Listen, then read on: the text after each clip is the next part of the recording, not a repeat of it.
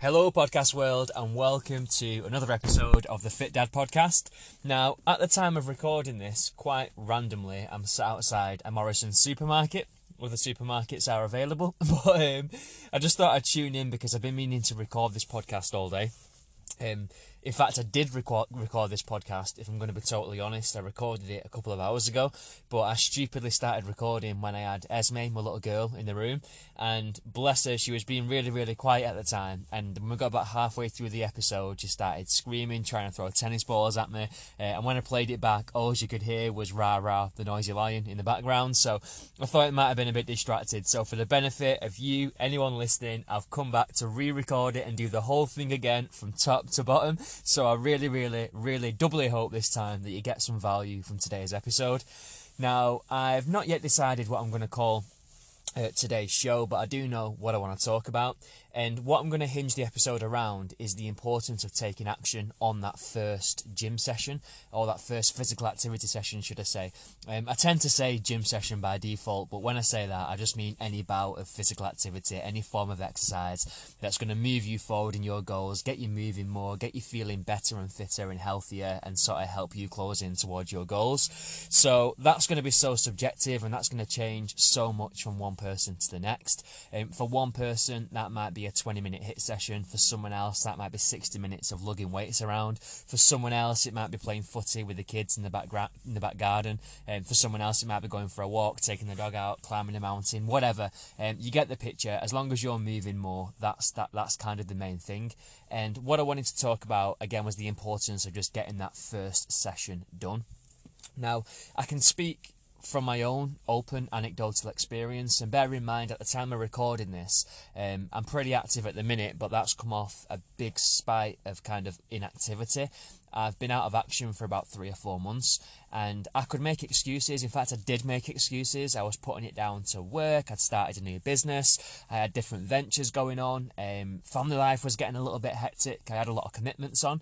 But the reality is, is that whilst legitimately things can get in the way sometimes, and maybe put um, a bit of a damper on your plans, or maybe stop you from going to the gym once or twice, over a sustained period of time, in my opinion, you know, there's no excuse absolutely nobody on the planet is too busy or got too much on to find you know a 15 20 minute gap in the day where they can do some physical activity.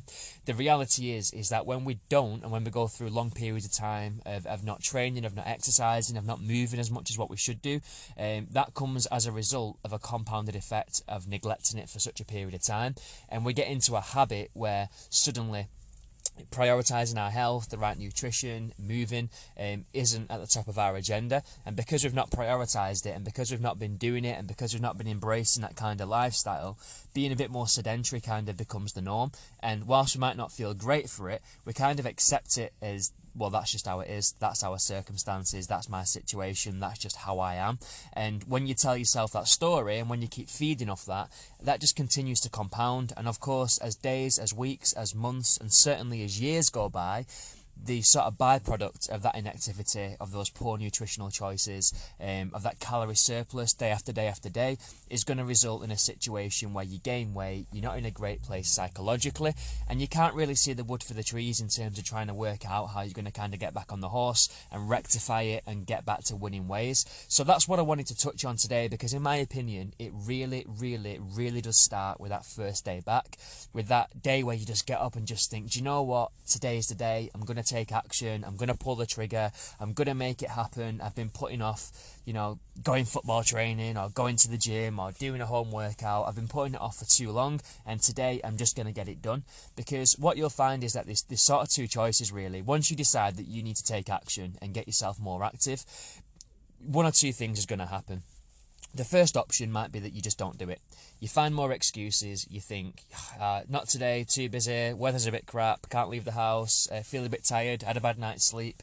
And, and you just come up with all these excuses. And that's all they are excuses to try and justify why you've not taken action. But then because you don't um, take the action because you don't do your, your physical activity because you are sat around you know mopesing a bit more sedentary than what you know you're capable of doing because you've I don't like to use the term let yourself down, but I guess really, if you've got a plan to to get yourself more active and you neglect to do it, in a way you really are letting yourself down.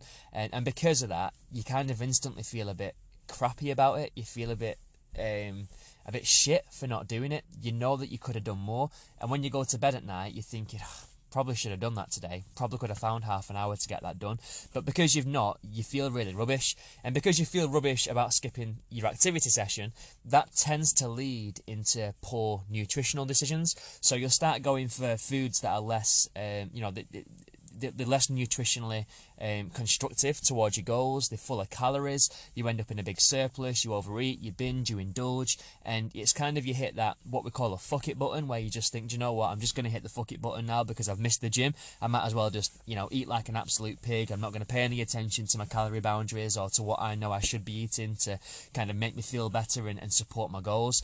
And you'll just eat whatever, and then as a result, that puts you in like a vicious cycle where you wake up the next day and think, well, yesterday I didn't do anything. I didn't exercise. I ate loads of rubbish. I've let myself down. I'm just going to do the same again. And before you know it, you're stuck in this vicious loop, and that just keeps going round, and you rinse and repeat that cycle until eventually, you know, your situation gets to a point where you really do kind of feel like you've hit rock bottom, and sort of getting into into a good routine again and, and moving forward towards your goals feels more distant than it ever did before.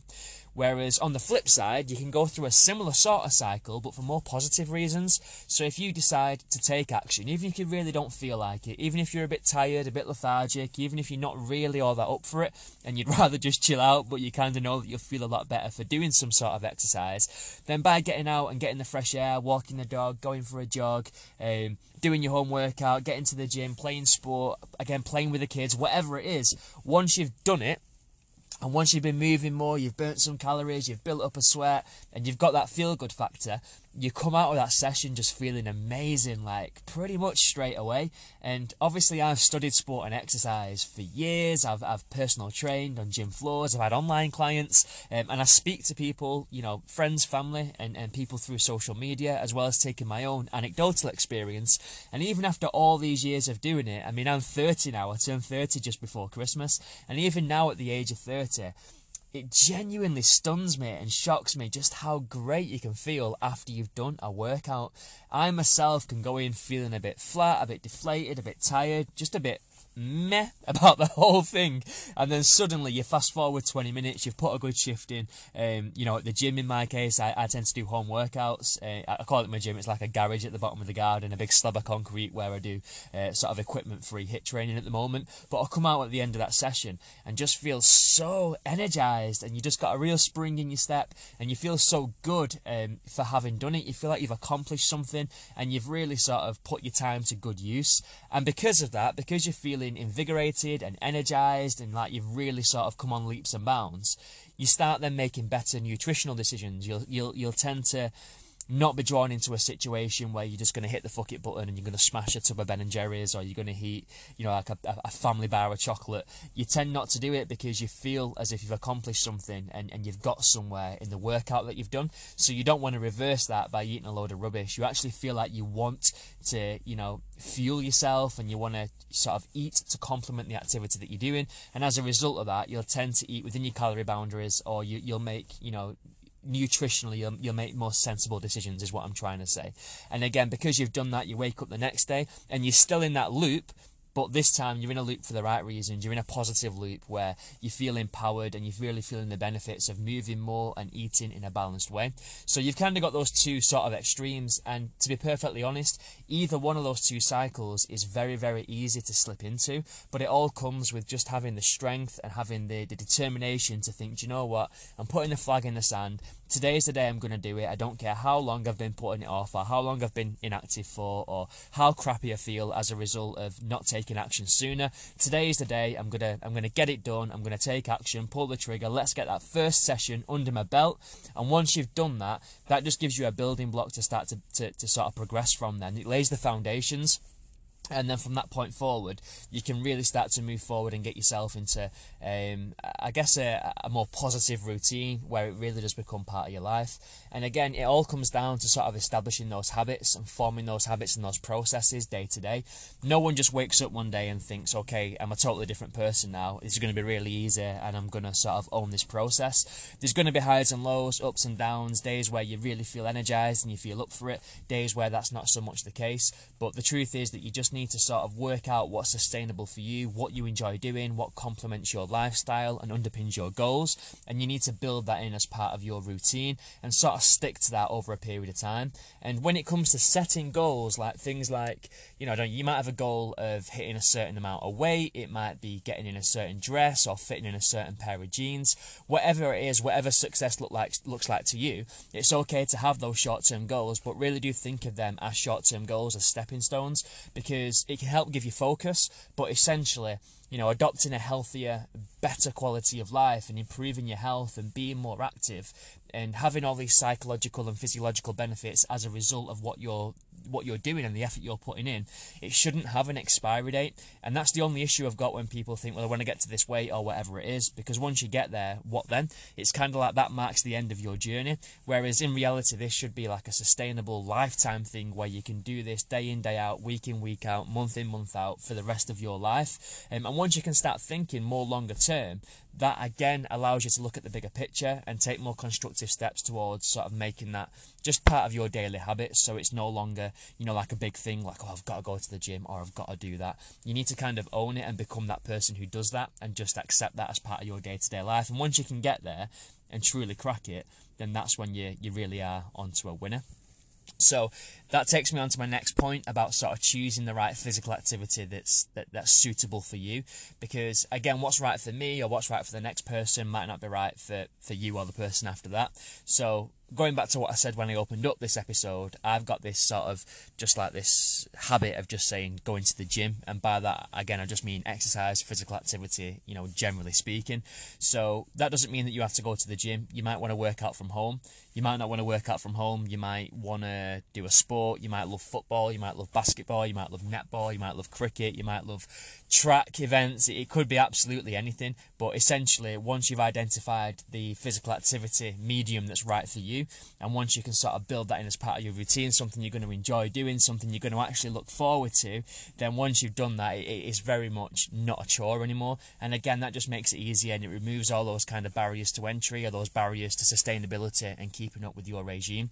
So yeah, just something to think about there. The power of getting it done, just getting off the mark, getting that one session under your belt, uh, and making that. And I know this sounds dead corny, so I'm going to apologise in advance, but kind of making that the first day of the rest of your life, and then building on from that point. So if you're listening to this today and you're thinking, do you know what, I probably should train today. I should probably exercise. I should do this. I should do that. I'm not sure. I might do it. Might not. Please just take this as your call to action to just get shit done. Just get it done. Just put yourself out there. Take that step and then continue to build on from that. Trust me, if I can do it after the way that I was feeling two or three months ago, quite literally anybody listening to this podcast today can do the exact same thing. There's no excuses, there's no reasons why not. So, guys, if you're enjoying these podcasts, please do let me know. Again, it's always good to get your feedback. When I'm sat in a uh, car park outside a supermarket speaking into my microphone, as I always say, it's difficult to know what sort of impact you're having or whether or not people are indeed getting value from these episodes. So, please do let me know. Tag me on your Instagram stories, uh, give me the feedback, drop me a message. If there's anything at all you want me to delve into or explain or, or, or sort of open up that would be of value and benefit to you, then of course I'm all ears. Just get in contact. It's always great to hear from you you guys. But thank you for listening, and I'll see you on the next show.